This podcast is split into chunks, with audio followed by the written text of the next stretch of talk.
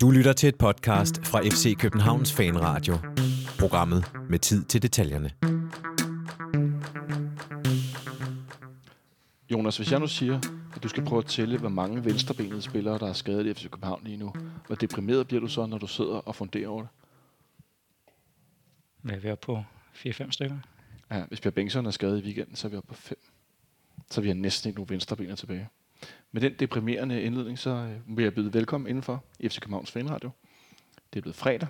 Det er den 8. november 2019. Mit navn er Jonas Folker, og jeg har gæst i dag overfor mig, Jonas Christiansen. Velkommen til, Jonas. Jo, tak. Til højre for os, der sidder Martin Lorentzen, og sørger for, at mikrofonerne ikke overstyrer, når jeg dobbeltjobber ind imellem, fordi at de kære teknikere har små børn og andre gørmål. Så øh, mikrofonerne nogle gange lyder lidt dårligt. Det gjorde de blandt andet i, øh, i mandags, fordi jeg skulle sidde og skrue samtidig, så jeg ved, at min mikrofon var lidt mærkelig, men øh, det håber vi kommer ud over i dag, når nu dagens producer Martin han har styr på det. Det sætter vi i hvert fald på, han har.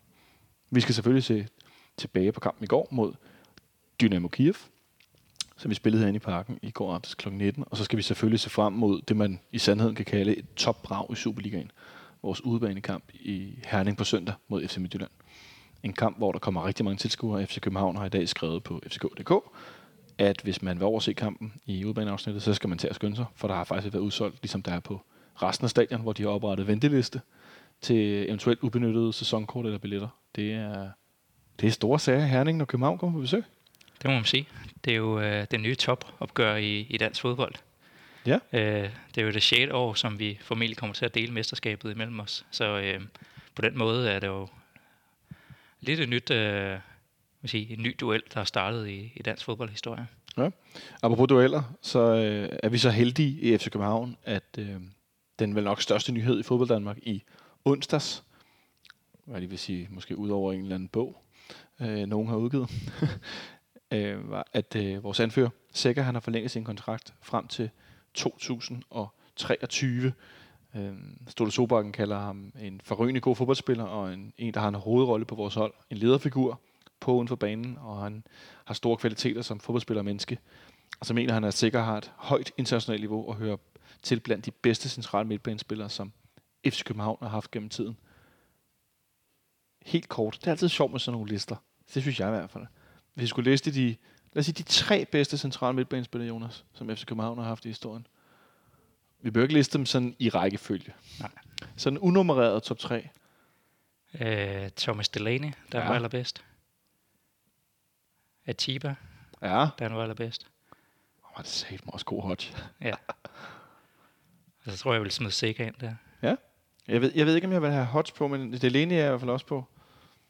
Og der er nok mange gode bud. I er velkommen til at skrive bud, når I, når I hører os tale om det. Øh, Jeg synes, det er sjovt at snævre det, snævre det ned til, til tre, for vi kunne sagtens have haft fire eller fem, men Mm. så kan man nemt sådan tage nogle lidt løse. Ja, så og, begynder vi at komme ud i tidsperioder og, ja, og og favoritter noget. og, øh, lidt skævt. Men, men jeg synes også, øh, jeg tror faktisk godt, jeg kan, jeg kan gøre, øh, gå så langt som at sige, at mine to favoritter gennem tiden, det er Thomas Delaney og, og Carlos Sikker. Ja, og jeg kan jo huske, da, da Ståle henter Sega til, og vi, vi har den der øh, tumultariske sæson i 2017, hvor vi har Lyfner og, og en ung Vavro, der, der roder rundt i, i forsvaret. Der får vi jo Sega ind på det her hold, som skulle være den nye mand til at stabilisere, og han, han bruger også lidt tid på at komme i gang. Øh, score blandt andet mod FC Midtjylland i debuten. Det er rigtigt, ja. Øhm, men der siger Ståle faktisk, at hvis vi havde haft ham her i det foregående hold, altså Ja. sammen med Delaney og sammen med Sanka Johansson og Augustinsson og Santander og Cornelius og, og, og den gruppe, Verbic, som vi også ja. kender fra i går, altså, så havde det været det vildeste hold, vi nogensinde har set. Ja, tænk en gang at skulle veksle på den centrale midtbane mellem William Quist i den anden gode periode, før William blev en, en jeg vil ikke sige en ældre herre, men i fodboldforstand en ældre Mhm. herre, og så Delaney på det her rise opad mod det internationale niveau, og så æderkoppen, som Victor Fischer kaldte ham i et interview forleden dag, øh, Carter Sikker. Det ville jo være helt sindssygt at kunne veksle mellem de tre spillere.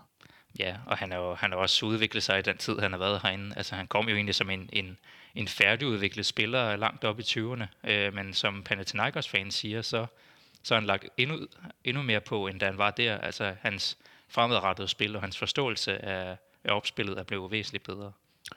Og det er en sikker, som siger, at han føler sig som en del af en familie i FCK. Han elsker klubben, han elsker byen, og han elsker fansene, der har fået ham til at føle sig hjemme det, øh, det er også store ord, men, men jeg synes, at man kan fornemme, at han er ikke en, der bare siger ting for at please øh, hverken os fans eller, eller andre. Altså han, han siger det, han mener, og han er jo ikke bleg for at sige, når han synes, vi har været dårlige, eller sådan, at, at, at nu skal vi gøre det her bedre, og nu må vi se fremad, vi må øve os. Så, så, så jeg synes, der er, stor, øh, der er stor vægt i hans ord, selvom det er nogle meget store ord.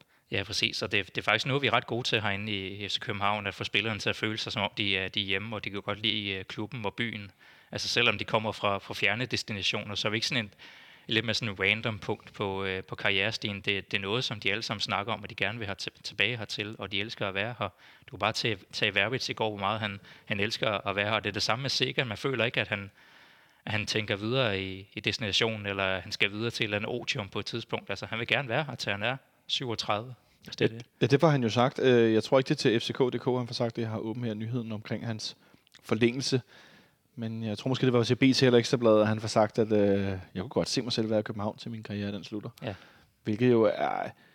For det første er det, er det store, og for det andet, så synes jeg, det er imponerende med tanke på, at hans familie jo stadig bor i Portugal, og han ser ikke sine børn så meget, som han gerne vil, og de her ting, som, som må gøre der en del længsel også, men at han alligevel er så glad for at være det, øh, det synes jeg er stort. Ja, præcis. Og det, det er nogle gange lidt svært at se, når det ikke er en offensiv spiller, men han er jo klart ligens bedste spiller lige nu.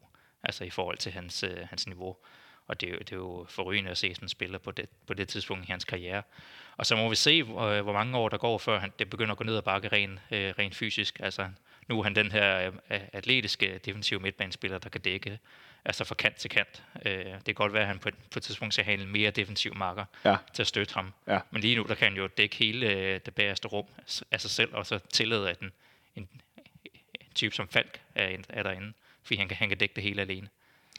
Ja, det er, øh, det var noget, vi så blandt andet i går, men det, det er meget imponerende. Jeg er i hvert fald personligt enormt glad for, at vi har måske nok lidt forventet, at han forlængede her på et eller andet tidspunkt, men lige hvornår det skete, det var jeg ikke var jeg i hvert fald ikke klar over, men øh, jeg er i hvert fald enormt glad for, at han har forlænget, fordi at den der midterakse, som vi så ofte sidder og taler om også her i podcasten, og som Ståle Sobakken nævner gang på gang og så videre, den er bare så vigtig for den måde, vi og også andre hold spiller på i det hele taget, at hvis man har styr på de bærende spillere ind i midten, så, øh, så bliver man altså et bedre fodboldhold. Ja, det hele bygger op, op, op omkring ham. Altså, vi se, hver gang han er, han er væk, så smider man ind i halvlejen igen, fordi det duer ikke uden ham. Nej, det er rigtigt. I går var han også med fra start. Nu nævnte du øh, Benjamin Verbitz før, som øh, blev... Øh, der blev ikke klappet så meget ham, da han kom ind på banen egentlig til opvarmning, øh, lod jeg mærke til. Det var ikke sådan, han var ikke ude og hilse på nogen, eller sådan, i hvert fald ikke, hvad jeg så eller Nej, hørte. Der var, der var en smule jubel, da hans navn blev råbt op i startopstillingen. Det er rigtigt, det ja. det. Øhm, og så var der ellers, da han øh, blev skiftet ud, Mm. at øh, det var til Ben Hørø klapsalver fra, i hvert fald fra C-tribunen, hvor, ja. Ja. hvor han gik ud og skulle gå rundt om banen. Det var, det var et meget fint øjeblik, og han fik sagt, eller udtalt til, til Kanal 6 efter kampen til Eurosport, at, at det, det var ikke bare øh, en, en eller anden kamp som alle mulige andre. Det betød enormt meget for ham at være tilbage, og der var mange mennesker, han kendte, og hvad skal man sige, omgivelserne og det at spille herinde. Det var, ja. Det var noget særligt for ham, og han fik næsten sagt sådan, jeg håber, vi ses i, igen. Øh, det kan man kun have lov at håbe på. Han er, han er stadig en ung mand, Benjamin øh, Verbitz, men øh, han må da gerne komme tilbage i en erfaren og stadigvæk, øh, stadigvæk god udgave. Ja, altså han, han nævnte også, at der var et skilt øh, på sektionen til ham. Det, det så jeg så ikke selv øh, personligt, men øh, der har jo været... Øh, han har fået en varm velkomst tilbage, øh, også selvom han scorer imod os. Der stod noget i stil med, ja, hvad pokker stod der? Der stod noget øh, øh, øh Brate Benji, øh, noget med welcome, welcome back, eller welcome, noget af den stil. Ja, jeg kan ikke helt huske det, men rigtig fint med en hilsen til ham også over for, fra 612. I en kamp, hvor at, øh, jeg sad hernede i mandag sammen med Nikolaj Ingemann og diskuterede den her startopstilling lidt, og stor kado til Nikolaj for at ramme, at Jens Dage selvfølgelig ville spille højre midt, og jeg fik sagt noget med Pep Biel, det tror jeg var mere overfor, end man kunne forestille sig, i, kan jeg i hvert fald se her på bagkant. Men øhm, Jens Dage som højre midt, som vi så i den første kamp i Kiev, for øvrigt. Ja, undskyld mig, jeg havde lige en tusse i halsen. Øhm, og så faldt tilbage på den centrale midt, efter han øh, gik ud forleden Ja. øh, med en min hovedskade efter et, et, øh, et, et, noget af et sammenstød med en, øh, med en modstander. Og jeg gider ikke engang spørge dig, Jonas, hvordan du synes, kampen ligesom blev indledt, fordi der gik jo ikke mere end øh, 3-4 minutter. Ja, så kom vi foran. Ja, præcis. Altså, øh, Dynamo havde egentlig fået fint fat i bolden, men så lige pludselig, så, øh, så får vi vendt spillet, og, og Fischer har en god position, lægger, lægger Bengtsen i dybden. Øh, Og så øh, må vi sige, at han er, han er en smule øh, smørhandske derinde, øh, deres målmand. Det må man sige, der er st- meget stor måde med Buskan på 1,96. En ordentlig klippert. Han, øh, han havde palmin på handskerne, Ja. så han fik fedtet bolden mellem hænderne. Og så er det store spørgsmål, Jonas. Noget, som jeg har glædet mig til, at vi skulle diskutere. Laver den kære Peter Sotilio frispark på målmanden, eller gør han ikke? Jeg tror, i en Superliga-kamp, så gør han. Men i forhold til dommerens linje i går, som man kunne se i øvrigt resten delen af kampen, så, øh, så er der ikke frispark. Men han er inde og generer, og øh, jeg, ved, jeg kunne ikke finde ud af, om øh, grund til, at der ikke blev vist gengivelser på stadion, om det var fordi, de ikke lige kunne få teknikken til at virke, eller om øh, det var det. fordi, at øh, de var lidt, øh, lidt bange for, at Ståle skulle, skulle sige noget, hvis der nu kom et eller andet kontro- kontroversielt op på skærmen. Ja, fordi at, nu har jeg har siddet og set den en del gange i dag, og spolet lidt frem og tilbage. Og hvis man er sådan helt nede i, i at spille det klippet langsomt, så rammer øh, Peters først øh, Buskan, målmanden for øh, Dynamo Kiev. Han rammer ham først lige efter, Mm. at han faktisk har fittet til bolden. Ja. Men altså, vi taler om, at hans hænder er på vej ind i brystkassen på ham. Eller overkroppen, eller hvad det er. Ja, han er ved at skubbe både sig selv og, og forsvarsspilleren Pofov øh, Ja. ja. videre ind i ham, øh, så han bliver garanteret generet af det. Ja.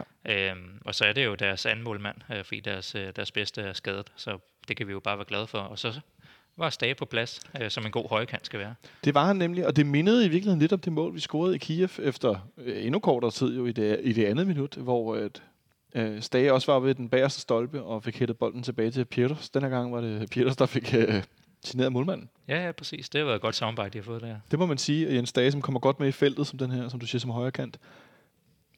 Øhm, jeg sad i morges på vej på arbejde i, i bussen og tænkte de forbudte tanker omkring Jens Dage og den her sammenligning, som fra tid til anden går på, kan han blive en, åh, det er forfærdeligt at sige, men kan han blive en ny Thomas Delaney? Det er ikke, fordi han skal være en ny Thomas Delaney. Der er kun én Thomas Delaney, og det er den Thomas, der løber rundt ned i Dortmund. Men som type, som otter, der kommer med i feltet, som otter, der kan afslutte, som otter, der kan hætte, som otter, der har, øh, spiller box to box. Jeg synes efterhånden, der tegner sig et langsomt, men mere og mere øh, billede af, at han kan spille den her rolle frem og tilbage, også når vi ser ham komme med i feltet nu. Eller tænker du, jeg er for optimistisk i forhold til, det kun er, når han er ude på fløjen? Øh, at der er en hårfin grænse mellem Thomas Delaney og Thomas Christensen.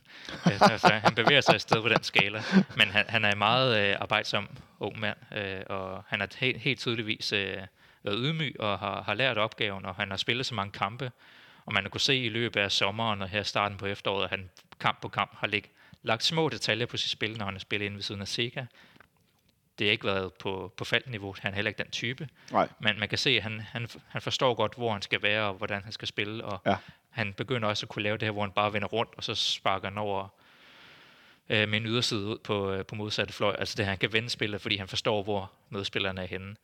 Øhm, Ja, han ved, at løbet kommer og, og de her ting. Ikke? Ja, og nu har han så lagt på, han forstår også, hvordan en højkant skal spille, fordi, Ja. ja. altså, så det, på den måde så er han en rigtig god spiller at have, øh, øh, når han både kan dække øh, det og, og andre steder på banen, hvis det, det skal være det.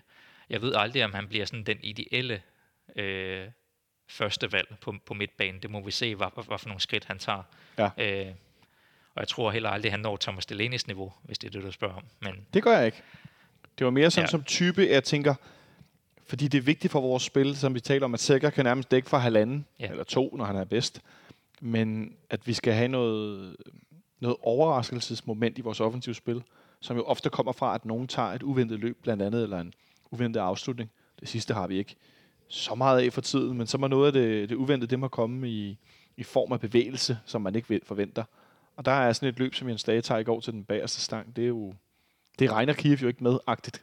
Eller hvad man skal sige, fordi præcis. det er jo tydeligt, det overrasker mig, at han står derom. Ja, ja, og selv hvis, øh, hvis det var rådet længere hen, ville han også være en spiller, der ville kunne tage hovedstødsduellen, øh, modsat en PPL, som måske også godt ville kunne lære at finde ind i samme rum. Ja. Men øh, det, det er godt at have sådan en spiller i truppen, der forstår spillet og ved, hvor han skal være, og han kan det, han er en, man kan spille som et, som et kort i det her, øh, det her taktiske spil. Nu kommer der meget offensivt hold ind, så kan vi smide en midtbane spiller ind på kanten, og han har fart og forståelse nok til at kunne levere både offensivt og defensivt i den henseende.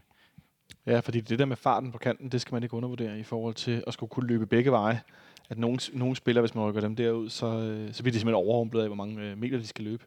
Jeg synes i hvert fald, det er ret imponerende nogle gange, når man tænker, ser de her, øh, der hvor jeg står på, på C-tribunen, hvor man se, ser baksene og også fløjspillerne, hvor mange altså løb 40, 50, 60 meter, de tager uden bolden, som ofte ikke bliver belønnet andet, med andet end, at så trækker de modstanderen bredt, trækker øh, deres kæde ud, sådan, så de skal dække hele banen, og så bliver bolden spillet på tværs alligevel. Ikke? Præcis, og i systemet så er det bare så enormt vigtigt for, for hele resten af systemet, for hvis de ikke er der, så skal, så skal bak og midtbane overkompensere, øh, hvis de lige pludselig mangler ude i, i højre side.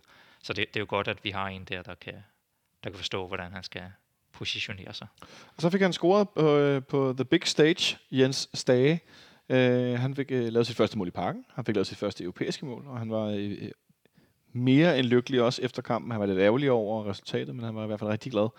Stor, øh, stor kado til Jens Dag. Jeg synes også, som du er inde på, han, øh, han løfter sig selv øh, langsomt. Så vi starter med at føre 1-0, og så, hvor jeg var sgu lidt overrasket over, at vi kom så hurtigt foran igen. Ja, undskyld mig. Jeg synes, det var noget, øh, jeg synes, det var noget imponerende, at vi kunne tage Kiev på sengen på den her måde. Jeg ved godt, at det, vi, vi taler om, at målmanden taber bolden og så videre, men jeg synes alligevel, det var, det var ret imponerende. Men ja. de greb hurtigt fast i spillet igen.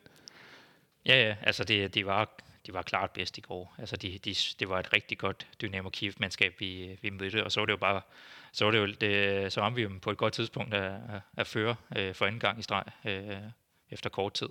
Øh, fordi så har vi jo kampen, hvor vi gerne vil have den. Men altså, de, øh, de var utrolig gode i deres opspil og til at spille sig ud af presset, og vi, ja. vi bøvlede noget med at få, øh, få friste bolden af dem, fordi de blev ved med, selvom vi pressede dem ud i lidt svære situationer, og så så lavede de alligevel en, en, en ret vild pasning til at, til at holde den i spil, eller skifte, eller skifte side, øh, som man siger. Ja, fordi at ene ting var, at Kiev var god med bolden i, i den første halve time nærmest, men der var noget med vores organisation, der ikke rigtig fungerede. De fik nogle enorme rum steder, hvor jeg ikke synes modstanderen, heller ikke gode modstandere, mod os normalt, får så meget tid på bolden og er så uddækket. Det virkede som om, at øh, for første gang synes jeg faktisk, at Carlos Sikker og Rasmus Fald, de var, de var dårligt afstemt. Ja, præcis. Øh, det, ingen af dem startede særlig godt, og vi finder nok ud af, hvorfor det var med, med Falk senere hen. Øh, men de, de mistede en del bolde på midtbanen. Og jeg tror, der var en kombination af det her med, at de, øh, de var bedre til at lave sådan en Carlos Sikker krog på SK-spillerne, ja. øh, som der ikke sker i Superligaen. Og samtidig så fik vi heller ikke de her små frispark, som vi er vant til at få i Superligaen. Altså, selvom man kommer ind foran bolden og får et lille, sp- øh, lille skub, så øh, får man ikke frispark, bare fordi man falder af den grund.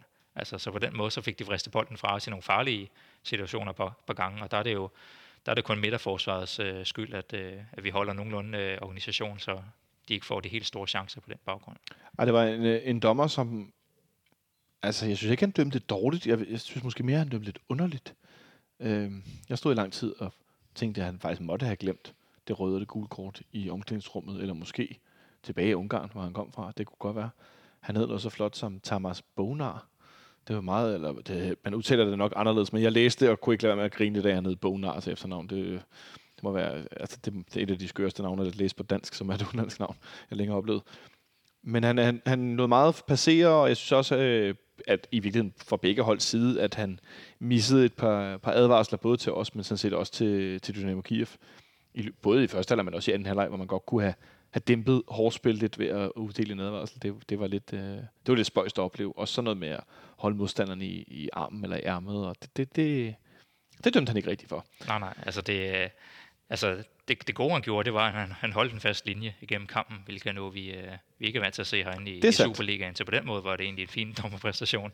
Men det er klart, altså han, han er lidt ud af den her klassiske Mark Klandenberg-skole, hvor det gælder om at holde det gule kort i lommen så lang tid som muligt, og holde ro på ro på. Ja, altså, det var, det den, var, der, den der bevægelse med hænderne, for ligesom ja, at sige roligt, den lavede han måske 100 gange. Ja, uanset om hvad der så er det, der bliver spillet, eller om man laver et helt tydeligt uh, professionelt frispark, som der står i reglerne, skal give gule kort, ja. så er det hans egen agenda om, at der skal være ro på. Det er hans agenda, der skal gennemføres, uanset af, af hvordan spillet sådan nu engang udretter sig.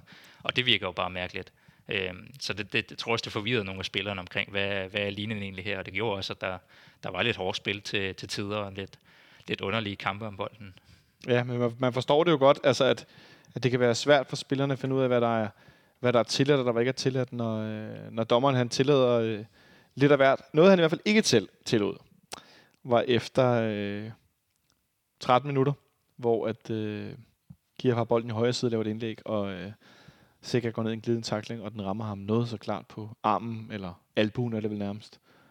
Der var vel ikke så meget tvivl om, at der var straffespark. Nej, han, han blokerer et indlæg med, med armen, det må man ikke.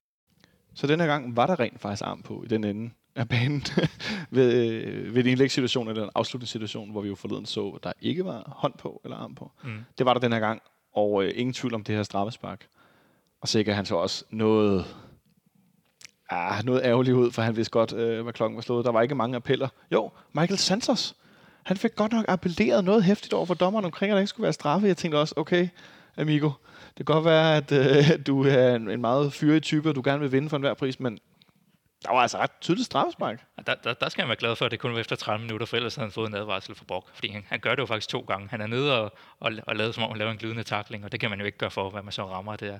Nej. Og så bliver dommeren sur på ham, og så gør han det simpelthen igen. Jeg Ja. skal lige ned og illustrere, han kan garanteret ikke kommunikere mere, men øh, nå, han Ja. ja. blev sendt væk uden øh, min henstilling heldigvis. Ja, for det var dommerens linje, der skulle meget til, for de fik gul kort. Øh, både i, i åbent spil, men også efter øh, dødbolde. Øh, og øh, Ja, men det, det, er jo- det er jo et ærgerligt tidspunkt, øh, fordi altså, det, det, jeg, jeg tror ikke, at den var på vej til at, at ramme nogen øh, Dynamo-spillere derinde. Øh, så på den måde, så kommer det lidt som sådan en øh, et irriterende afbræk i vores eget, øh, i vores eget øh, defensiv spil. Altså nu hvor vi lige ved at få kontrol på kampen. ja, altså det er jo en situation, hvor vi egentlig står meget godt nede i vores eget felt. Øh, vi er i overtal inde i midten. Ja, vi ser lige her klippet, mens vi taler om det. De her to angriber, den ene søger tilbage, den anden søger frem, og sikkert han blokerer. Victor Nielsen er i det forreste område. Øh, Papagenopoulos ind på midten. Og øh, Varela, som jo startede inde på højre bakke i går, og søgt med ind også, og dækker den ene angriber. Ej, sikkert han ser godt nok ærgerlig ud. Og den ryger jo klart op på albuen af ham der. Ja, Han, højre arm er oppe og blokere. er den over hovedet, og som reglerne hedder nu jo, at medmindre du bruger armen til at støtte i forhold til, om du falder eller ej, så, øh, så er der per definition straffespark. Det må man sige, det var der her. Så blev det, det store talentet, hedder han Shugankov. Er det sådan noget, vi er ude Jeg i? kalder ham Sygankov, men Sygankov, det, det hedder ja. nok noget andet. Jeg tror mere på din udtale end min. Bliver sat til at sparke. Han er ellers en ret god spiller. Spiller en virkelig god kamp i går. Ja. Men øh, og sparker vel egentlig også et, øh, et ret godt straffespark. Ja, jeg går den ind, så vil man sige, at det er godt sparket. Altså, det, det er hårdt, og det er, han, er, han er rimelig præcis i sin side. Øh, det kan måske sidde lidt yderligere, men det er så det. Men, altså, jeg skulle sige, kan den i virkeligheden, det er, det helt, er, det, er det helt nede ved stolpen? Uh, ja, Ej, ikke helt ude ved stolpen. Men jeg tror, øh, mens vi ser det her, selv hvis bolden havde, ja en, Været en halv sparket. fra stolpen. hvis, selv hvis den havde været sparket helt ude ved stolpen, så tror jeg sådan set også, han havde reddet den. Ja, han er, han er, han er en lang fyr, øh, Jonsson, når han, får, øh, når han er så determineret i den side, han går til.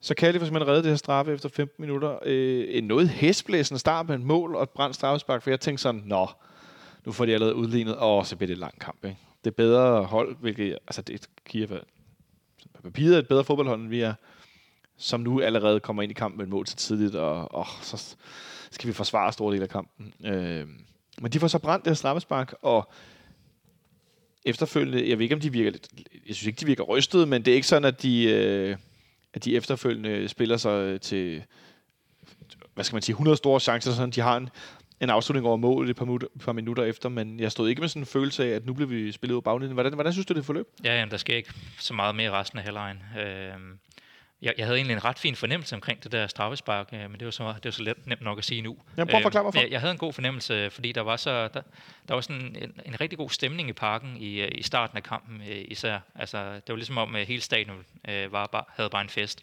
Altså, så på den måde var der... Øh, jeg følte ligesom, at det var så øh, en mærkelig afbræk og, og så videre, så jeg ved ikke, jeg tænkte bare, at den brændte han.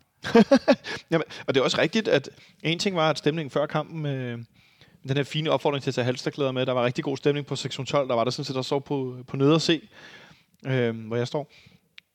Og så det her mål løfter selvfølgelig også øh, begyndelsen ja. på kampen, og får lige de sidste folk med, der måske ikke lige klapper så meget, eller hvad det nu hedder.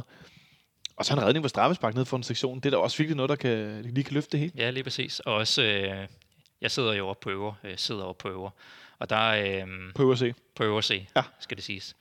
Øhm, og så til de her kampe, der er der en del af dem, der normalt er Superliga, øh, har sæsonkort dertil, øh, som ikke dukker op. Så det er rigtig mange øh, folk, der har enkeltbilletter inde og se øh, en enkelt kamp det her efterår. Så det er rigtig mange nye, kan man mærke. Der er inde Ja. en, det, det er ligesom i stedet for at tage i biografen, så er det inde til København den her aften.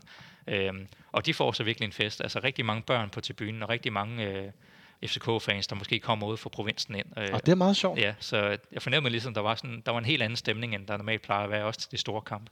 Ja. Hvordan øh, udmærkede den sig så? Øh, var det positivt eller negativt, og hvor er vi henne? Jamen, det er meget positivt. Øhm, selvfølgelig er, mine kære normale sidekammerater. Jo også øh, fantastisk at sidde sammen med, men det, det er bare sjovt, når der kommer noget andet, og man, man ser nogen, der er begejstret, og normalt ikke er i parken, ja. end at få sig den her oplevelse. Mm. Øh, så på den måde var der rigtig fin stemning, og jeg havde en, en, en knæk på en short over nede foran mig, der var meget efter dommeren og var meget vokal. altså, så, så, så det var også ligesom en underholdning i sig selv. Ja, det kunne være ligesom at sidde bag ved mig nogle gange, tror jeg. Øh, men nej, som du siger, altså, der, der, der sker virkelig ikke særlig meget den her første halvleg. Vi har noget svært ved at holde i spillet, blandt andet kvæg, at vi spiller med Pietos og Santos som angriber. Det store spørgsmål, jeg diskuterede i del i går med nogle efterkampen, øh, også diskuterede med nogle lidt i dag, i forhold til, om man skulle stille med Niklas Bentner. Hvad tror du er tankerne omkring, at man vælger at stille med de to mindre angriber? Øhm, jeg tror, vi skal bruge noget fart, og jeg tror, de ved, at vi kommer en del kontraangreb, og det er, det er ikke, det er ikke Bentners force. Øh, selvfølgelig kan måske øh, have mere succes i at holde fast i et udspark eller to, men det, det kan Piers også, hvis den bliver lagt godt nok. Øh, men Piers er jo så god til at lægge det her øh, første pres, som, ja. vi, som vi har set nogle Superliga-kampene har været så utrolig vigtigt, og så, som har manglet, når Bentner ikke har været der, og Santos er stadigvæk ikke inde i det. Øhm, det, som vi kan sige, som fungerede i går, det var jo vores øh, organisation. Ja. Altså forsvaret og, og kæderne, øh, og det her, hele det her zone-princip øh, og Ståles forsvarsprincip i Europa fungerede jo.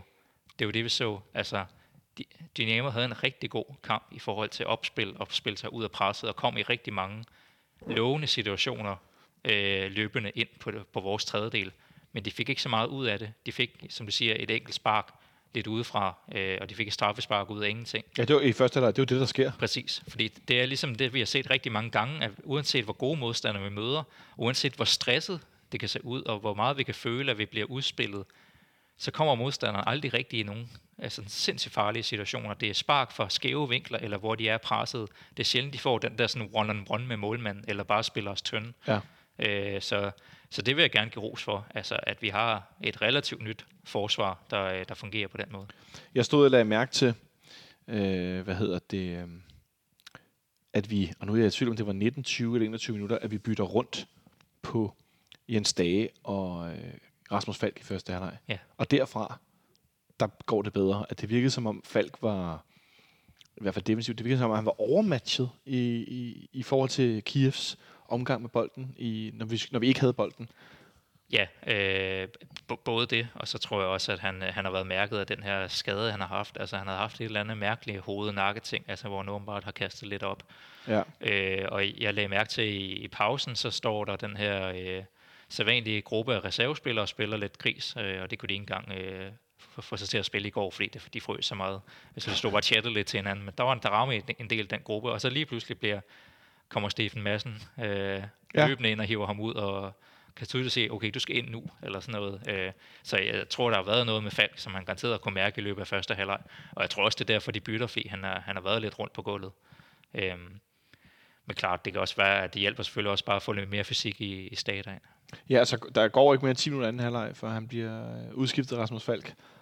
Og tra- eller ikke træsker, men sjosker nærmest øh, ned langs øh, C-tribunen. Han så Øh, øh, jeg ved ikke, om man skal sige, at trappen havde virket sådan utilpas, eller sådan. Han var ikke... Øh, hvis nu det var en udskiftning, hvor man bliver hævet ud af banen, hvor man ser utilfreds ud, og sådan, men han virkede bare sådan lidt...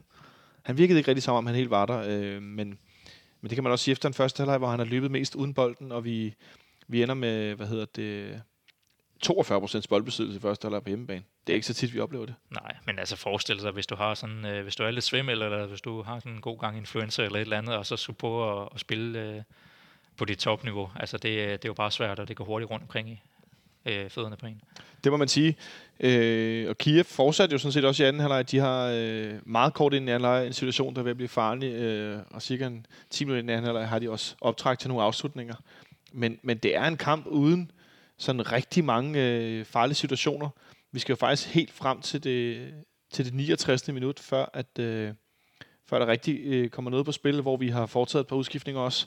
Som sagt, Falk er gået ud for Darami, og Per Bengtsson bliver pludselig skiftet ud, også hvor jeg tænker, nå, er vi ude i at spare nu til Herning på søndag, eller øh, hvad sker der? Ja, det, det er faktisk minuttet før scoringen, at, øh, ja, lige præcis. at han bliver ud, og Bartolets kommer over i hans side. Så kommer Bartolets ind som højre, og Varela går i, ja. i, i venstre side.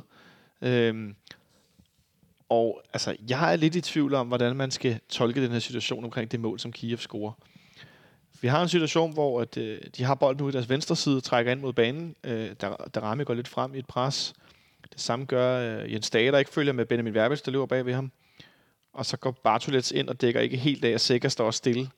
Og så sparker han bare en lang hjørne. Ja, altså vi har jo vi har jo en helt ny højre side med Bartolets, øh, Darami og så Jens Dage, øh, der står over for, for Verbitz.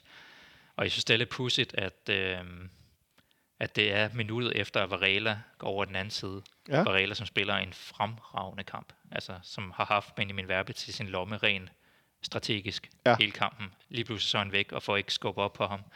Øh, så går det lige pludselig bare hurtigt, og han er sindssygt dygtig, øh, Verbitz. Altså det, det, det er svært at sige, selvom de bliver udspillet i opspillet rundt omkring, at, at der er nogen, der gør noget forkert, men det er klart, at Papadinopoulos skal måske steppe op som den sidste, men det går, det går godt nok hurtigt. I, jeg, sy- jeg, der. jeg må indrømme, jeg, jeg, jeg bliver sgu sådan lidt... Jeg, jeg synes, det er for nemt at pege på Bartolet som, som syndebukken for den her scoring, for Helt jeg synes også, øh, jeg synes også, at Sikker ikke step, øh, skubber nok op. Øh, især også som, som Ståle siger efter kampen, at han er, altså, han er rasende over, at de ikke dækker det bedre af, for nogle af dem har spillet sammen med Verbit, så de har set video af det 100 gange, de ved godt, hvad han gør jo. Ja. Han har øh, sin naturafslutning, som er den der bold ned i det lange hjørne. Øh, eller op i det lange hjørne, for den sags skyld. Og det er ligesom det, han, han foretager sig. Så, så kan, du, kan du forstå Soles øh, frustration over, at, øh, at han får lov at komme til den her afslutning? Ja, men, men det han gør, Verbit, som er så godt, det er, at han, han, han sparker faktisk et halvt sekund, før man regner med, at han sparker. Altså, det, det er en virkelig god afslutning. Altså, han tager ligesom et halvt skridt, og så sparker han. Altså, altså, jeg tror, de andre regner med, at de lige har det der millisekund mere til at få lagt uh, blokering ind. Ja. Øhm, men okay, de, de har kredset lidt omkring det i, i 70 minutter, og jeg tror på et eller andet tidspunkt skulle en af de der situationer måske nok løses. Ja. Øhm, så på den måde er det jo fortjent nok, at de, de får et mål. Øh, og det, det er svært at, sådan at have en, en søndebuk for det. Det er bedre at holde i kampen, kan man vel godt tillade sig at sige, uden at blinke? Ja. Ja. Og så efterfølgende, altså der, det er meget sjovt at se highlights fra sådan en kamp. Der, der, der sker jo nærmest ikke noget. Vi har Jonas igen i Europa League. Et skud på mål. Øhm, men en kamp, som mest handler om, at vi skal forsvare. Du nævner, at Varela spiller en fremragende kamp. Øh, er der nogle andre, du, vil, du synes, du vil fremhæve så for deres præstationer? Øh, Sega spiller sig op i anden halvleg og er virkelig dominerende. Øh, men så skal vi, vi skal jo nævne Kalle øh, for hans, hans indflydelse. Altså, vi har fået sådan en rigtig, rigtig god målmand der. Altså, han, ja. er, han er tilbage på det der niveau, man så øh, i Randers, hvor han vandt årets målmand. Ja, og vel højere egentlig også, ikke? Ja, ja, altså han har også han har jo lært noget i Frankrig. Øh, så vi har en sikker første målmand der, og jeg tror ikke, Grydebus kommer tilbage lige i forløbet. Øh, og så ja, Varela øh, spillede øh, som, sådan som man, den spiller, vi købte øh, sidste jul. Altså han er, ja. han er oppe på et elite-niveau igen. Midterforsvaret, godt positioneret. Øh, det, som de to mangler, er måske at kunne, kunne drive lidt med bolden, eller spille en, en god direkte aflevering op gennem midtbanen, som vi har set øh, med nogle af vores allerbedste midterforsvar. Men øh, rent positionelt er de, er de godt med. Øh, og så knokler offensiven øh, med lidt med det meget med det. de knokler meget med det. Jeg, jeg, jeg synes også, de er hårdt stillet i forhold til, til den type fodbold, vi, vi helst vil spille, i, især i Europa, hvor at, når vi presser, så skal vi spille det med en lang bold og kunne starte, øh, hvad skal man lige sætte spillet derfra og vinde duellen. Men når de begge to er i menneskehænder oppe i det, i det ukrainske midterforsvar, især deres, deres en midterforsvar øh, med nummer 4, Popov, som spillede en, altså en helt vild kamp, både med og uden bolden. Jeg var meget imponeret. Han var vanvittigt dygtig teknisk med bolden, og så lavede sådan nogle, lavede sådan nogle aktioner nede i defensiven, hvor han blev presset til tre spillere, og bare sådan lidt driblet rundt. Jeg fik sådan nogle, jeg, nu var han godt nok midterforsvar, men jeg synes ikke, han virkede så høj. Øh, jeg fik sådan nogle Cafu-vibes ind imellem over hans måde sådan at drive rundt med bolden ud i deres mm. højre side. Det var ret vildt. Ja. Øh, der kom Peters og, og Santos til kort. Øh, så hvis du skulle pege på... Har, har du næsten allerede kort med efter match? Med det, du sagde før? Eller ja, var ja. det... Ja tage for, munden for fuld? Jeg har lyst til at sige Varela for hans spil, men det, ja. det mest indflydelsesrige blev jo nok Kalle med hans, øh, hans redning og hans, øh, hans presence dernede. Ja, jeg har lidt svært ved at vælge. Jeg synes også igen, at Papagenopoulos var voldsomt imponerende i går over for deres store midterangriber med nummer 41. Hvad hedder ja. han? Øh, Besidin? Ja. Øh, som var noget af en klods også, men han kom, øh, de fik virkelig taget sådan nogle dueller. Man kan også se de sidste fem minutter, at den store græsk eller svensk græker, han stod og lænede sig forover med, med hænderne på lårene. Han fik godt nok øh, brugt noget energi i går. Jeg håber, han, han er helt klar til på, øh, på søndag med en stor krop. Så en situation, hvor at Vi spiller 1-1 på hjemmebane mod et hold, som jeg i hvert fald synes var, var bedre på dagen. Malmø spiller øh, 0-0 i Lugano, så vi fører stadigvæk den her Europa League-pulje før de sidste to kampe. Hvordan synes du, det stiller os frem mod udebanekampen i Schweiz her øh, senere på måneden, og så kan vi sige den afgørende kamp i gruppen herinde mod, mod Malmø i december? det stiller os rigtig, rigtig godt. Altså, resultaterne er virkelig gået vores vej. Altså, man kan godt frygte, at Malmø tog de seks point mod Lugano, og så var, var på syv, og så var det lige pludselig os, der skulle jagte noget. Ja. Øhm, og vi, er så, vi har så tit endt i de her grupper, hvor der er tre hold, der har de her Ja, men altså. 7-8-9 point, og vi er altid lidt bagud på målscore, lidt bagud på... Lidt bagud på point. ja, ja. Altså sådan, så det er, når der skal spilles øh, uafgjort den ene, og øh, vi skal selv vinde med to og sådan noget i den sidste kamp. Altså her, der har vi alle kort på hånden. Og vi er i en situation, at hvis det her gode Dynamo Kiev-hold kan slå Malmø, øh, de spiller vist i Malmø næste gang, Det gør det, ja. så kan vi jo gå videre med en sejr næste gang og have en frikamp mod Malmø, eller hvor vi spiller om førstepladsen, altså for første gang i forever. øhm, så det, det, det er jo virkelig godt. Øhm, og vi kan jo godt være... Øhm, vi kan jo godt være kritiske over for øh, de første kampe, hvor vi ikke har fået altså, sat flere skud på mål ind, altså mod Lugano og Malmø, men mod det her Dynamo Kiev-hold, så kræver det bare, at vi er altså, vores allerbedste har vores spillere t- til rådighed. Altså, her der mangler vi jo en Darmen Døje på top nu, vi mangler en Bøjlesen, der kan, der kan være en øh, fantastisk spilstation. Vi mangler ja, en Falk, der, er- der er rask i hovedet. Øh, og, Jonas Vind. Og, ja, Jonas Vind. Ja, men altså, vi kunne man- nævne man glemmer jo spillere, næsten, altså- Gjelland for den sags skyld. Altså, vi må snart lave en optælling på, hvor mange vi spillere vi i gennemsnit har haft skadet til kamp til kamp. Det er jo sådan 7 stykker, vi, vi jævnligt har på skadeslisten. Ej, det er meget, det er meget voldsomt. Nu taler vi om i går, at uh, Falk og Bengtsson går ud. Det skal vi selvfølgelig om, uh, om lidt også tale om i forhold til den her Midtjylland-kamp. Men som sagt, det efterlader os også, tænker jeg, ret, ret uh, godt stillet. Og jeg har da svært ved at se, hvis Dynamo Kiev spiller, som de gjorde i går, at de ikke tager til Malmø og får uh, tre point. Ja, ja, og Malmø er, er jo gået på ferie, og så er et spørgsmål, meget de kan hive sig op til det. Og jeg tror, at Dynamo Kiev, de vil gerne sætte det her på plads efterhånden. Nu har de også spillet tre uger gået kampe. Altså, de, de tabte jo også point mod Lugano. Ja. Øh, heldigvis for os, som, som gør, at vi kan, vi kan vinde gruppen, hvis vi, øh, hvis vi spiller øh, godt nok i de sidste to. Øh, så det ser meget positivt ud. Og selv hvis vi skulle, det skulle gå helt galt, og vi ikke kan vinde over Lugano, og, og Malmø skulle lave en overraskelse, så kan vi stadigvæk ved en sejr på hjemmebane over, hjemmebane over Malmø gå videre. Altså, så vi har, vi har to matchbold nu. To matchbolde, som om det var tennis, det er, det er meget godt. Især ved taget betragtning af, at vi har ret svært ved at få skabt store chancer. Vi har ret svært ved at få scoret, øh, scoret mål, blandt andet fordi, at der med Døje skadet. Det er jo nok en af de primære årsager, at vi ikke har den store senegalesiske muskelmand. Om han er med på søndag i Herning, det snakker vi mere om lige om et øjeblik, hvor vi ser frem mod søndagens topbrag i Superligaen. Thanks for tuning in to FC Copenhagen Fan Radio. You're listening to Atiba Hutchinson. FC Midtjylland på søndag, Jonas. Nogle gange skal man ikke lægge for meget statistik. Men jeg synes, det er rigtig, rigtig svært ikke at kigge på historien i, i, i Midtjylland. Øhm, hen over den sidste periode. Hen over de sidste år, når vi har mødt dem på udebane. Det ser ikke så godt ud. Nej. Nej, lige præcis. Det er, altså, det er sådan lidt... Øhm, og Ståle siger, at vi jagter tre point, og vi skal matche deres fysik og power. Som det er lige nu, så øh, er skadesopdaten, som følger Rasmus Falk og Per Bengtsson, måtte jo gå ud i går. Øh, per, per Bengtsson med en skade lige over hoften, og Rasmus Falk med det her hoved, nakke, og han havde kastet op osv. Der afgøres først øh, i morgen, efter vi har optaget lørdag, om de er klar til kampen søndag. Og det samme gælder for øvrigt Darmen Døje, der ikke var med i går på grund af eftervirkningerne af hans kamp i, øh, i søndags, mm. hvor han jo så skadet ud meget tidligt, og jeg forstår ikke, at han ikke blev skiftet ud noget tidligt. Det synes jeg stadig er mærkværdigt. Lad os nu sige, at vi tager til Herning uden Darmen Døje, uden Rasmus Falk og uden Per Bengtsson. Hvor synes du, det efterlader os? Jamen, det er, jo, det, er jo, det er jo det, vi er vant til efterhånden. Øh, så det er, jo, det er jo bare, øh, det er nogle nye, vi smider i tombolaen, og så er nogle andre, der må steppe op. Altså, for nu, nu nævner det vi det, som om vi har tre skader, men i virkeligheden har vi otte skader øh, til, til kampen på søndag. Øh, men det, det er sådan, det er, er at være FCK-fan i de her år, øh, desværre.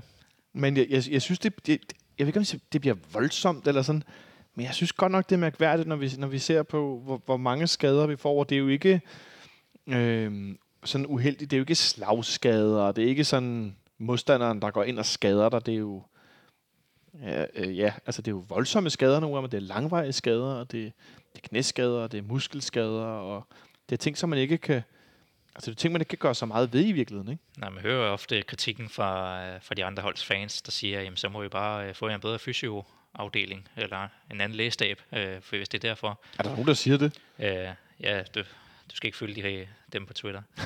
tak. Men det, det lyder da helt sindssygt. Ja, ja, men det er jo, øhm, hvad hedder det? Det er jo derfor, at Ståle har været ude en del i gangen de sidste par uger og lave den her pointe omkring, jamen altså, belastningen for os er også væsentligt større. Altså, de, de andre i, i topstriden har andre forudsætninger, end vi har, eller har nemmere forudsætninger, end vi har. Men synes du ikke, det er lidt... Øh, synes du ikke, det kan være lidt pevet af Ståle at gå ud og, og, og, og beklage sig over kampprogrammet? For det er jo det, han ønsker. Det er jo det, vi gerne vil have. Vi vil gerne spille europæisk. Jo, jo, vi ja. vil gerne spille pokalturnering. Vi vil gerne føre Superliga. Vi vil gerne vinde det hele. Altså, jeg vil gerne vinde alle kampe 8-0. Og så kan folk sige, at de bliver kedelige. Nej, det bliver fandme aldrig kedeligt at se at score mange mål i de andre tab. Altså, hvornår, hvornår delen skulle det blive kedeligt? Øh, men jeg mener bare, man kan vel ikke både vil have alt det her, og så samtidig beklage sig over programmet, eller hvad? Nej, nej, det er rigtigt. Og jeg synes også, det, det fungerer ofte øh, bedst, når han, øh, når han ikke siger noget, eller han kommer med noget, øh, en sjov kommentar en gang imellem. Altså, altså, og så lader, lader Midtjylland komme med deres øh, kommunikation og deres øh, hånd den ene vej. Altså, Ja. Det er altid bedst, når man bare stiltidende kan, kan ryste på hovedet af det. Men jeg tror også, at han, han er også god til at styre retorikken, og her der synes han, at, at, at mediebilledet og, og fanbilledet generelt i Danmark måske glemmer de her forudsætninger, eller, Ja. altså, eller siger det som om, at FC Midtjylland vinder, fordi at de er bedre på alle parametre end FC København. Altså der vil man gerne ind og lave en point omkring, at når jamen, vi, vi har også det her kørende. Og det, det er jo svært, hvordan man skal forberede sig på det. Altså selvfølgelig kom, øh, sætter man øh, sæsonen op som, som om, at vi gerne vil vinde det dobbelt og komme langt i Europa. Altså Ja. tre turneringer. Ja. Og der, der er strategien jo også, at vi skal have to stærke spillere på hver position. Øh, så får vi så bare otte skader, så vi har kun en enkelt startopstilling tilbage. Og der, der, der er det svært at gå ind og rationalisere og, sige, jamen så skal vi have tre gode spillere til hver position, for det, det hænger jo heller ikke sammen, når, når, når folk så er tilgængelige. Øh, så det er svært sådan at, øh, øh at barrikadere sig imod. Øh, Altså, jeg sidder her og kigger på truppen på, på klubbens hjemmeside, og kan se, at Bjelland er skadet, Oviedo er skadet, Bøjlesen er skadet. Nikolaj Thomsen er blevet klar igen. Han kom også på banen i går og sparkede for et fint hjørnespark i den halvleg. Øh, Carlo Holtz er skadet. Lige nu er Rasmus Fald skadet. Darmen Døje er skadet. Jonas Vind er skadet. Der er mange spillere, der vil starte inde på ja, stort set alle Superliga-hold vel egentlig. Det, er- det er også et spørgsmål om, at jeg synes, måske også, det, det er vigtigheden af de spillere, der er skadet. Hvis marginalspillerne er skadet, kan man lidt bedre, bedre leve med det, end hvis anførende eller viseanførende eller de ledende spillere er skadet. Det, det er alt andet lige noget, et noget større handicap.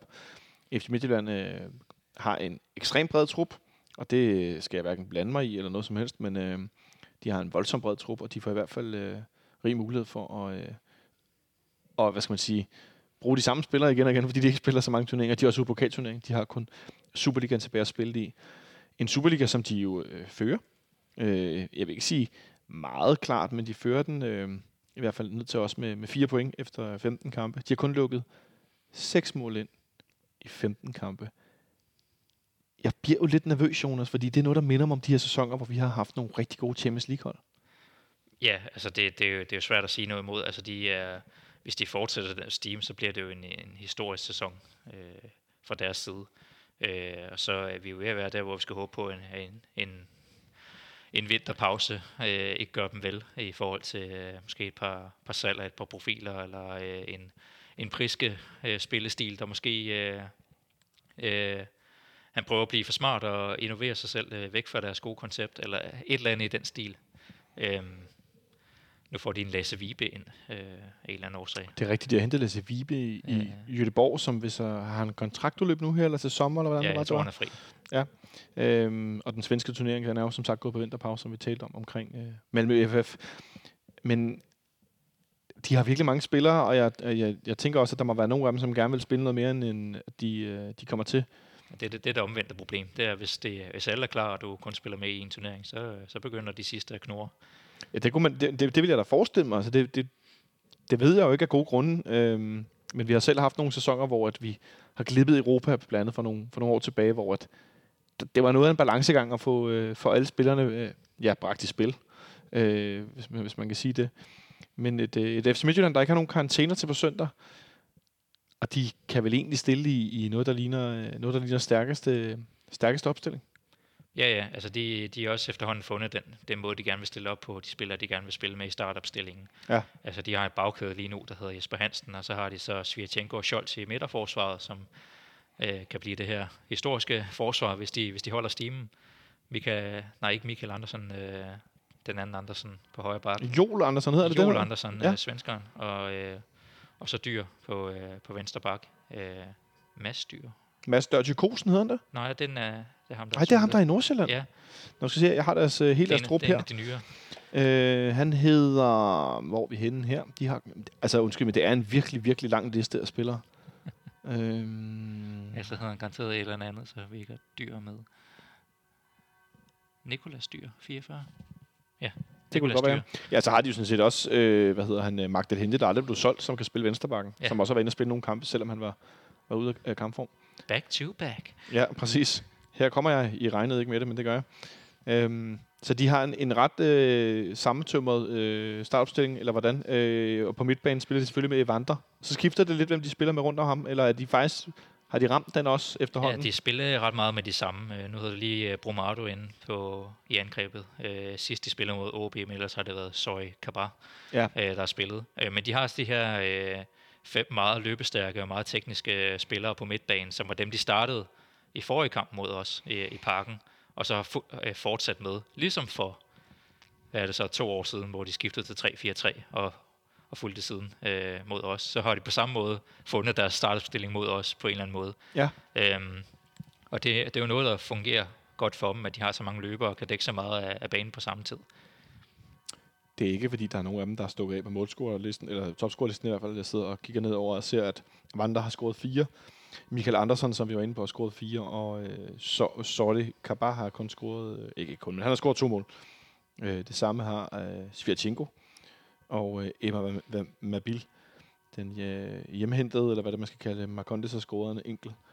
Og så har Simon Ogusund, der blev lejet ud, han nåede faktisk også at score, ja. Han var kampafgørende i en enkelt kamp tidligere i sæsonen. De har kun scoret 21 mål i 15 kampe. Og Så kan man vel om at sige, det er held, altså, det synes jeg så heller ikke er voldsomt imponerende. Det er selvfølgelig stærkt, når man holder målet så meget rent, og så kan man vinde en masse snæver sig, men det vel heller ikke sådan super imponerende. Nej, nej, der siger logikken, at på et eller andet tidspunkt, så hvis du ikke kan holde det 0, så, øh, så spiller du mere uafgjort, end du vinder. Ja. Altså hvis du kun scorer det ene mål i, i hver kamp.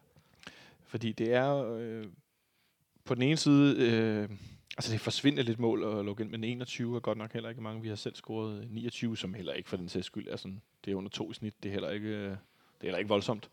Men øh, 9 21 er i hvert fald, synes jeg, ikke særlig voldsomt. Øh, vi har ikke øh, vundet i Herning siden, øh, hvad var det, vi blev enige om, Jonas, siden øh, 2016, og vi vinder 3-1. Jeg ved ikke, om jeg kan huske, Santander scorer to mål. Det ene, hvor han bliver sparket i ansigtet i scoringssekvensen, hvor han, Ja. han sparker den nærmest selv ind med panden, men bliver så samtidig Ja, ramt så ligger han li- lige nede foran uh, vores fans. Ja, lige præcis. Øh, og så scorer Cornelius til allersidst en Pusic. Han får øh, reduceret i, øh, i det 90. minut. En kamp, hvor vi vinder øh, 3-1, og senere går hen og vinder, øh, vinder mesterskabet, hvis jeg ikke tager meget fejl, Ja. i 16-17. Siden da, der har vi spillet fem kampe i Herning. Vi har tabt alle fem kampe.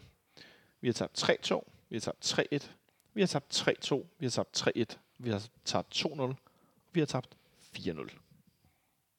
Ja, sorry, det er jeg godt klar over. Det er deprimerende at lytte til, eller høre på, eller læse fra, for den sags skyld. Det efterlader mig altså ikke særlig positivt i forhold til søndag. Nej, det gør det ikke. Øh, Jeg tror Ståle, hvis du, du spurgte ham, så ville han begynde at opliste om det. Jamen, Den ene, det var jo, da vi havde vundet mesterskabet. Og den anden, det var den der pokalting, hvor vi blev trukket den, øh, lige to dage efter, vi havde spillet en Europakamp. Og, og, og den ene, og den tredje, der, øh, der var vi kommet foran 2-0. Og så, Der var vi øh, rigtig så, godt med, ja, tror jeg, så, så crasher Ja. det hele. Øh, men, men derfor er det jo, øh, har vi jo en ufattelig dårlig statistik derovre, og vi, og de highlight-videoer, man sætter på for vores sejre i Midtjylland, det er jo tilbage fra Darmendøjs første tid, øh, da vi vinder 3-0 derovre.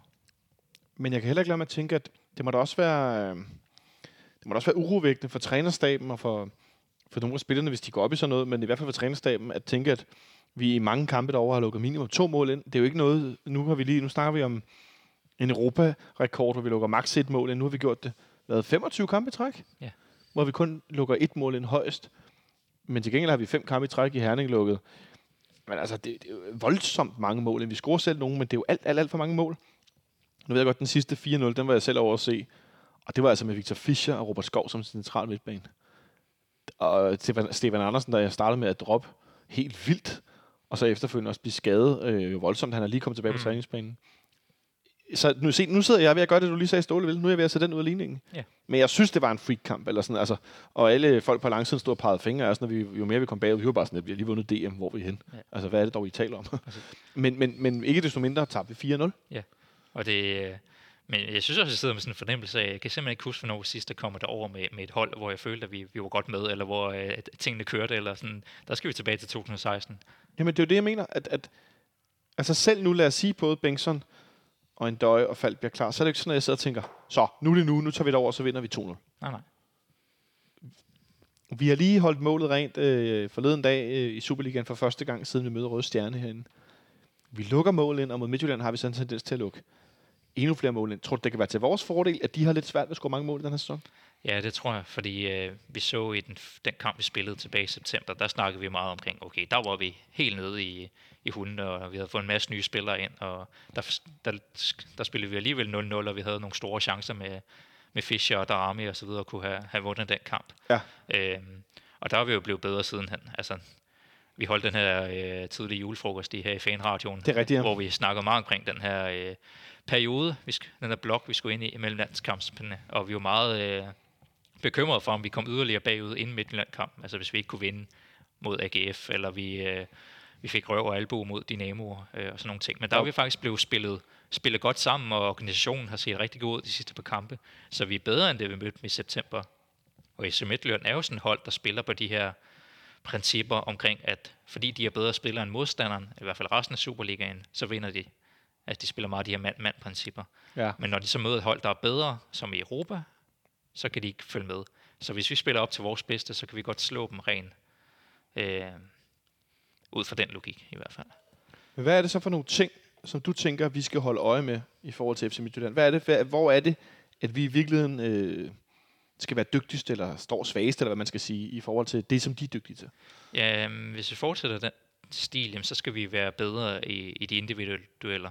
Altså vi skal have en, en døje med forhåbentlig, der kan, kan vinde hovedstadsdueller, eller vi skal have en Fischer, der rent faktisk der lykkes med en dribling, og ikke bare sidestepper ind i, øh, i modstanderen. Eller vi skal have en Per Biel med, der, der lige skal slå en, øh, en vanvittig aflevering, øh, øh, uden der er nogen, der kigger. Øh, sådan nogle ting skal, skal lykkes rent offensivt. Ja. Øh, for, for at slå det, eller gøre noget, som de ikke er vant til i Superligaen. Øh, og så skal vi holde den organisation, som, som vi ved fungerer, øh, og som vi kan stole på. Er du i virkeligheden nervøs for, at vi, at vi faktisk ikke er i stand til at tage til Herning og vinde? Altså, øh, når vi snakker statistik, og vi ikke har vundet i lang tid, så, så, så skal man jo rent statistisk være nogle ret outlier, så det er jo efterhånden på tide, at vi vinder, for at få et øh, i bip på den, øh, den chart der. Øhm, jeg, jeg tror, det bliver en øh, utrolig tæt kamp, og jeg kan ikke finde ud af, om det er sådan en fuldstændig låst kamp, som bliver 0-0, eller Som, måske som noget- herinde? Ja, eller det bliver sådan en Chupang show, hvor det bliver 2-2 eller 3-3, øh, og det, vi løber fra den ene ende til den anden. Øh, og der, der tror jeg, at Midtjylland vinder, og det, det er faktisk det, vi har endt ud med de sidste par kampe derovre, hvor vi har forsøgt at sætte et eller andet kontrolleret opspil op, og så er vi lige pludselig endt i en kontra, og de slår de her hurtige direkte bolde, øh, som, øh, som er kryptonit over for vores øh, forsvar. Altså, vi har altid været bedst til at stå imod sådan et, øh, et possession-hold. Ja. Altså, vi kan, vi kan godt, altså det er derfor, vi godt, når vi allerbedst kan, kan forsvare os mod Barcelona, men møder vi Real Madrid, altså der spiller fuldstændig direkte og løber lige ned i hovedet på os, så får vi større problemer. Øh, folk, der spiller, eller hold, der spiller den direkte imellem kæderne, har vi større problemer med, end, øh, end dem, der prøver at spille den udenom, eller øh, chatten igennem. Øh, og der er Midtjylland bare en af de hold, der, der er meget direkte, eller har været, i hvert fald har været det. Øh, jeg ved ikke helt, hvad det er, øh, deres hold mod FC, som, med som Brian Priske prøver at bygge nu, hvad det er, de gerne vil, vil ende ud med.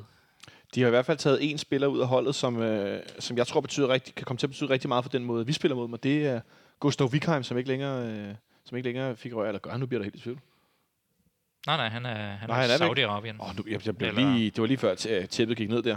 Øhm, som jo netop var en spiller, der gjorde ondt på os gang på gang med det her enormt direkte spil. De har stadig nogle ret hurtige spillere, men det er alligevel øh, også nogle Marcondes på holdet.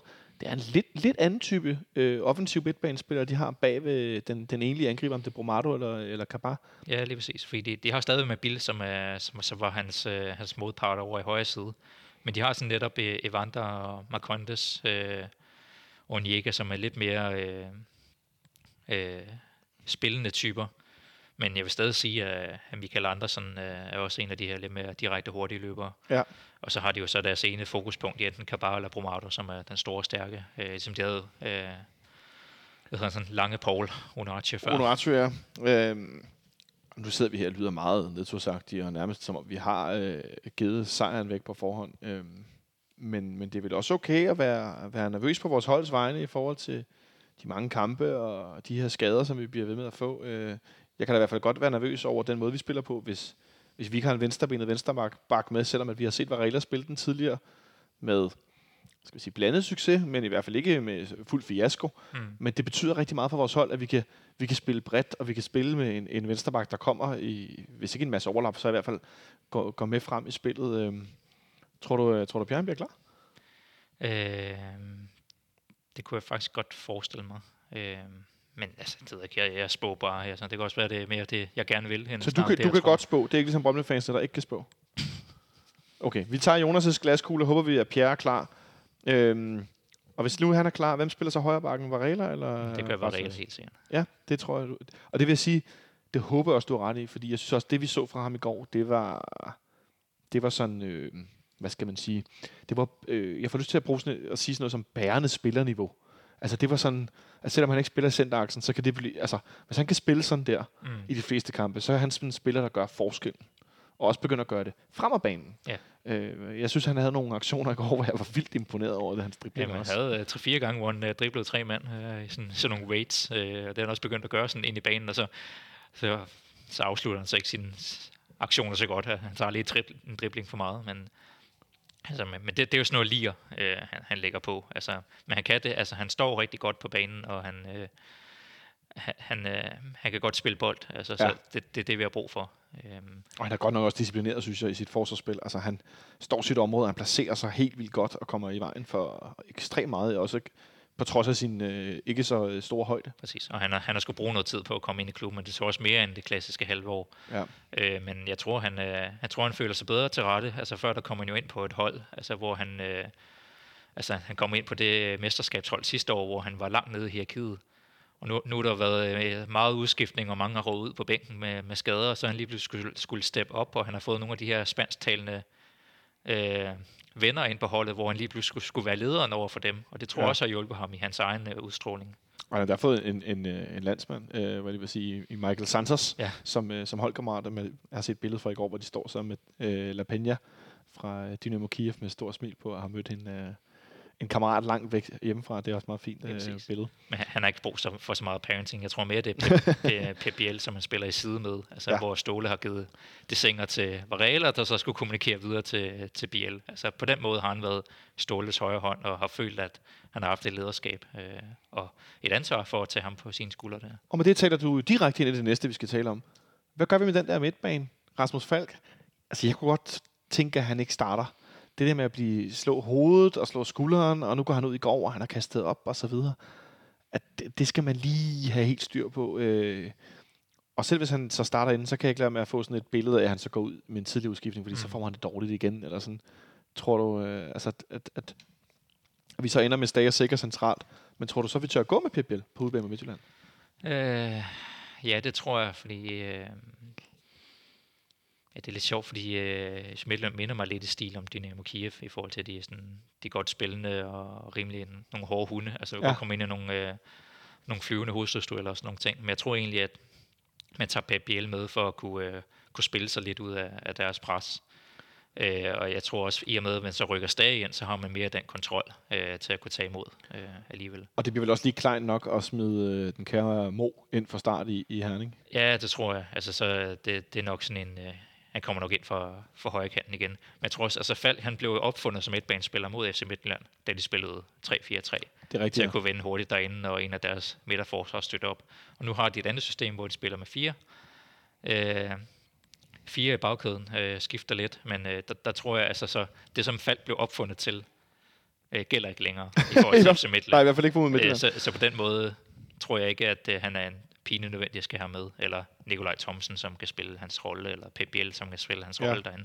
Så den type er der ikke brug for. Nu er der mere brug for en Stager og en Sega, der kan tage lidt fra.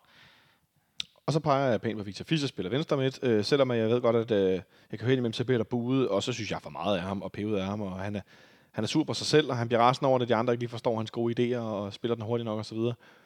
Men han skal blive med at spille. Han bliver ikke dårligere at spille, sådan har jeg det lidt. Nej. Han bliver det første dårlige det øjeblik, at han, at han bliver sat af. Altså, det tror jeg simpelthen ikke løser noget. Så han spiller selvfølgelig den er venstre midt. Og så er der, har vi det her angreb, Ja. som skal spille over for Alexander Scholz og Eksvjerchenko, som lige nu klart er det bedste Superliga-stopperpar, Mm. øh, der er i Danmark. Skal vi have den store angriber ind på den her, fra start den her? Lad os nu sige, Darmandøj er klar. Så spiller han. Yes. Det er der ingen tvivl om. Hvis nu Darmandøj ikke er klar, er det så nu, vi skal gå med Bentner fra start? Hvad, hvad, Ja, ja, hvis, hvis nu du var manager. Jeg, jeg, jeg tror ikke... Manager Jonas. Jeg tror ikke, jeg tør. Øh, jeg tror, jeg smider Piers ind igen, fordi han egentlig er, er en okay stime. Men, men, ja, men en ting er Pieters, men hvad er det, der gør, at du ikke tør øh, i forhold til, til Benders, øh, hvad vi har set ham præstere, og hvordan han er som type? øh, fordi at den, den anden spiller, du har med i ligningen, det er Michael Santos, som Ja. starter inden. Øh, og vi har set, at Bentner og Santos har, øh, har været noget skidt i forhold til presset, og har gjort, at vi har haft mange chancer imod, både fra, fra Sønderjyske og fra Esbjerg og fra AGF. Øh, der, der spillede vist ikke noget, noget røvler jeg med. I hvert fald mod, mod Esbjerg, der, der, der sejlede defensiven, fordi de to ikke fungerede. Og det, det kan vi simpelthen ikke tillade mod FC Midtjylland. Ikke at have presset til at fungere. Så på den måde, der tror jeg ikke, de spiller med, med Bentner fra start. Det kan godt være, jeg, jeg tror, han kommer ind, øh, hvis vi skal ind og øh, kampen er mere løs, og vi skal bruge, øh, skal bruge nogle, øh, nogle mål på, på, på standard eller et eller andet. Men ellers så, øh, så tror jeg, det bliver Piers og Santos. Og er det egentlig også bare lige en lille return til kampen i går, eller en lille, en lille sløjfe? Er det egentlig også årsagen til, at han slet ikke kommer ind i går, tror du? Ja, det tror jeg. Øh, der, skal man, der skal man forsvare i, i går. Øh, Der bliver ikke... Altså, fordi at jeg... jeg der er ikke nogen tvivl om Bentners kvaliteter, men jeg tænker også, at, det, at hans kvaliteter er ikke lige nu på et højt nok niveau til, at de kan opveje de mangler, der er i forhold til, når han ikke har bolden. Det er vel, det er vel et eller andet sted der, hvor jeg tænker, Ja, jeg tror ikke, øh, jeg tror ikke da, man, øh, da man signede ham, at man havde øh, regnet med, at Piers egentlig dukket lidt op øh, for at score nogle mål, men har egentlig været så god rent i presset, og, og egentlig også kunne tage nogenlunde fra i nogle, nogle dueller. Øhm, så jeg tror, det er det, der skubber ham ned som nummer 4. Og apropos Pia, så synes jeg også, at det er værd at bemærke, at han er blevet lidt renere i sit presspil. Han er, læner sig ind i et gult kort i går i en, i en situation, hvor han kommer lidt for sent, men hvor vi tidligere har set, især også i Europa, Europa øh, kampe, at han er alt for voldsom og får ravet sådan nogle åndssvage gule kort til med at vælte ind i taklinger, og selvfølgelig få de her gule kort for at takle modstandere for hårdt. Der synes jeg, han er blevet, han er blevet, lidt, han er blevet lidt renere i sit spil, eller sådan lidt. Ja, øh, jeg tror, han har fået mere øh, selvtillid og kontrol efter sin skade, altså hvor han, øh, han skulle tilbage og kæmpe for sin plads, så tror jeg, han jagede rundt på banen og ville gerne vise, at det skulle sætte være ham, der spillede. så nu, nu har han scoret nogle mål, og han føler, at han er inde i varmen igen, øh, Ja. så, øh, så, øh, så gør han det lidt mere kontrolleret og sparer måske også sig selv lidt mere i forhold til nogle af de offensive aktioner. Men der mangler i hvert fald også nogle afslutninger for, for de to øh, ikke så store angriber som, øh, som, som en døje og Bender, fordi det er simpelthen for lidt at have en afslutning, både på hjemmebane og på udebane, øh, som vi så det i Malmø. Vi så det i går. Øh, kun have en afslutning på mål. Nu går den heldigvis ind øh, begge gange, men det er simpelthen ikke nok. Eller det gjorde den sådan set ikke i Malmø. Det var jo et selvmål. Ja. Ja. Øh, men det er ikke nok. Øh, vi skal komme frem til flere chancer. Også på hjemmebane mod Kiev, også på udebane mod Malmø. Det, er- det, er, altså, det, det er lige på kanten, synes jeg. Det må jeg indrømme. Øhm, men et, et Dynamo, ikke Dynamo Kiev, for det er FC Midtjylland hold, der har alle til rådighed i forhold til karantæner og så videre. Det samme har vi, øh, har vi også, men vi har som sagt nogle skader. Nu vil vi prøve at sætte en startopstilling. Hvordan, hvordan tror du, øh, kampen kommer til at forløbe? Det, det, det er jo utroligt svært at spå om, fordi det kan... øh, Nå, jeg, jeg tror, de var blevet enige om, du godt kunne spå. Jeg kan godt spå. med, øh, min, øh, min spåkugle spår i forskellige retninger, øh, så du skal lige betale for en time mere. Øhm, Så det, I godt kan for, øh, for forvente nu, det er, at vi lige holder en pause, og så taler vi halvanden time om øh, polsk fodbold i 80'erne. ja, jeg vinder nogle spilkort og sådan lidt, så skal jeg fortælle dig. Fanradio Tarot. Ja. Nej, det skal vi nok springe over. Nej, ja, den, den kan ende i både Tubang, og det kan ende i, øh, i sådan en kontrolleret kamp igen som sidst. Øh, og jeg tror mest på det sidste. Øh, og der gælder det jo selvfølgelig om at, at holde vores eget nul så længe som muligt. Altså hvis vi kommer bagud efter et kvarter, øh, som vi har set nogle gange derovre, så bliver det godt nok op ad bakke. Jeg er mest bange for, at øh, det her klassiske midt, kamp i midtugen, øh, hvad skal man sige, øh, at, at det kommer meget til syne efter en time, 70 minutter, at vi har spillet den her kamp, og det har Midtjylland ikke, og så kan de lige, jeg ved ikke om de kan skrue på knappen, men så er det som om, så skruer vi ned for vores mm. energimæssigt, og så, så mister vi det her momentum, der gør, at vi kan være med i kampen, og så får de scoret et par mål øh, det sidste, hvilket de jo, ligesom vi selv er, i hvert fald i perioder, rigtig dygtige til. Og det, det frygter jeg skulle lidt gå hen og bliver, bliver udfaldet, at det bliver en lige kamp, men så får de vundet den med et enkelt mål eller to. Ja, lige pludselig holder aftalerne ikke, hvis der er byttet rundt på baksene, og vi har nogle nye, øh, en PBL ind, eller sådan et eller andet. Altså, ja. på den måde kan det godt gå galt. Så øh, dit bud på et øh, resultat, jeg ved ikke, om du tager den ene eller den anden spokkugle, det må du selv vælge. Jeg siger 1-1. Ja, den øh, semi-positiv. Jeg kan faktisk ikke huske, om jeg gættede på 1-1 øh, inden kampen i går. Det gjorde jeg. Nå, det var da meget sejt. Så nogle gange kan man også ramme, når man har alle bud i verden altid. Hvad siger du, Martin? Han er også på 1-1. Åh, oh, jeg tror, vi taber 2-0. Det er kedeligt, men... Øh, og det er ikke engang sådan en, øh, noget jinx eller noget anti-jinx. Jeg tror simpelthen, vi taber 2-0. Desværre. Og så er vi øh, efter det en masse point bagud. Det gider vi slet ikke snakke om. Det kan vi snakke om på mandag. en masse nedtur på. Jeg håber, jeg tager fejl. For fanden, hvor jeg håber, jeg tager fejl. Øh, for falderæbet, Jonas, så synes jeg, vi skal give en, øh, en stor gave til, øh, til sektion 12 og til tilskuerne i går i parken. Jeg synes, det var rigtig fedt at opleve igen til en Europacup-kamp. Vi var lige over 23.000 i går. Øh, at der var godt smæk på øh, tribunerne. Og jeg synes, øh, selvom der ikke var helt fyldt op på øvre, øh, øvre B, så, øh, så var der rigtig godt knald på. Det, og det er lidt mærkeligt.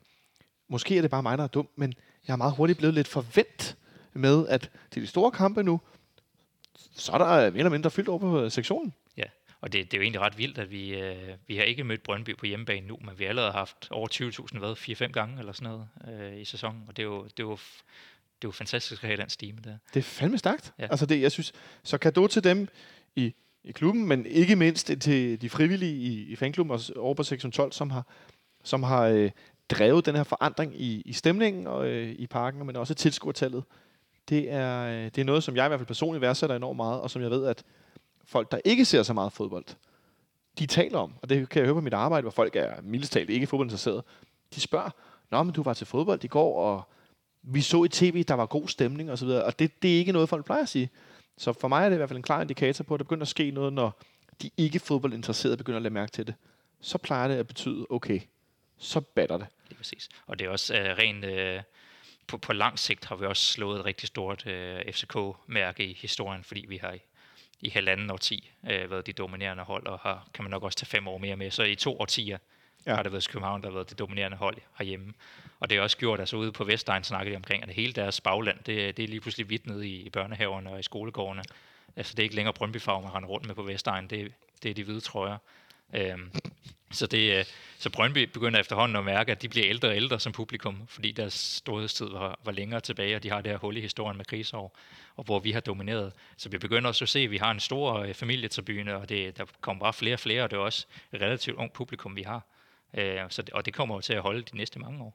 Det er noget med at holde fast i, men det er noget med at fortsætte den gode stime på, på banen, og øh, uden for banen, og så... Øh så jeg håber, at folk bliver ved med at komme, for jeg synes også, det er sjovt at komme til fodbold, også selvom vi ikke altid skaber så mange chancer, men, øh, men det er som om, at det hele løfter sig lidt sammen, selv også i de lidt dårlige perioder, når der er, er bedre stemning på, på tribunerne. Så øh, kæmpe stor thumbs up herfra. Det tror jeg skal være ordene. Så går vi ud på en positiv note, selvom vi ikke er så positive omkring søndag. Så øh, Jonas, tak fordi du kiggede forbi som altid. Ja, tak. Tak til dig, Martin, fordi du var dagens producer. Og tak til jer derude, der lyttede med. Husk, at øh, i kan gøre jer selv den fordel at abonnere på podcasten, om det er på Spotify, om det er på SoundCloud i jeres iPhone, øh, hvad hedder sådan noget, øh, podcast-app, eller hvor det nu er henne, fordi så får I en notifikation hver gang, vi lægger en ny episode op, og det forsøger vi jo som sagt at gøre to gange om ugen, så vi kan tale om de kampe, FC København spiller. Jeg håber, I nød at lytte med. Vi lyttes ved igen i næste uge, og rigtig god kamp på søndag.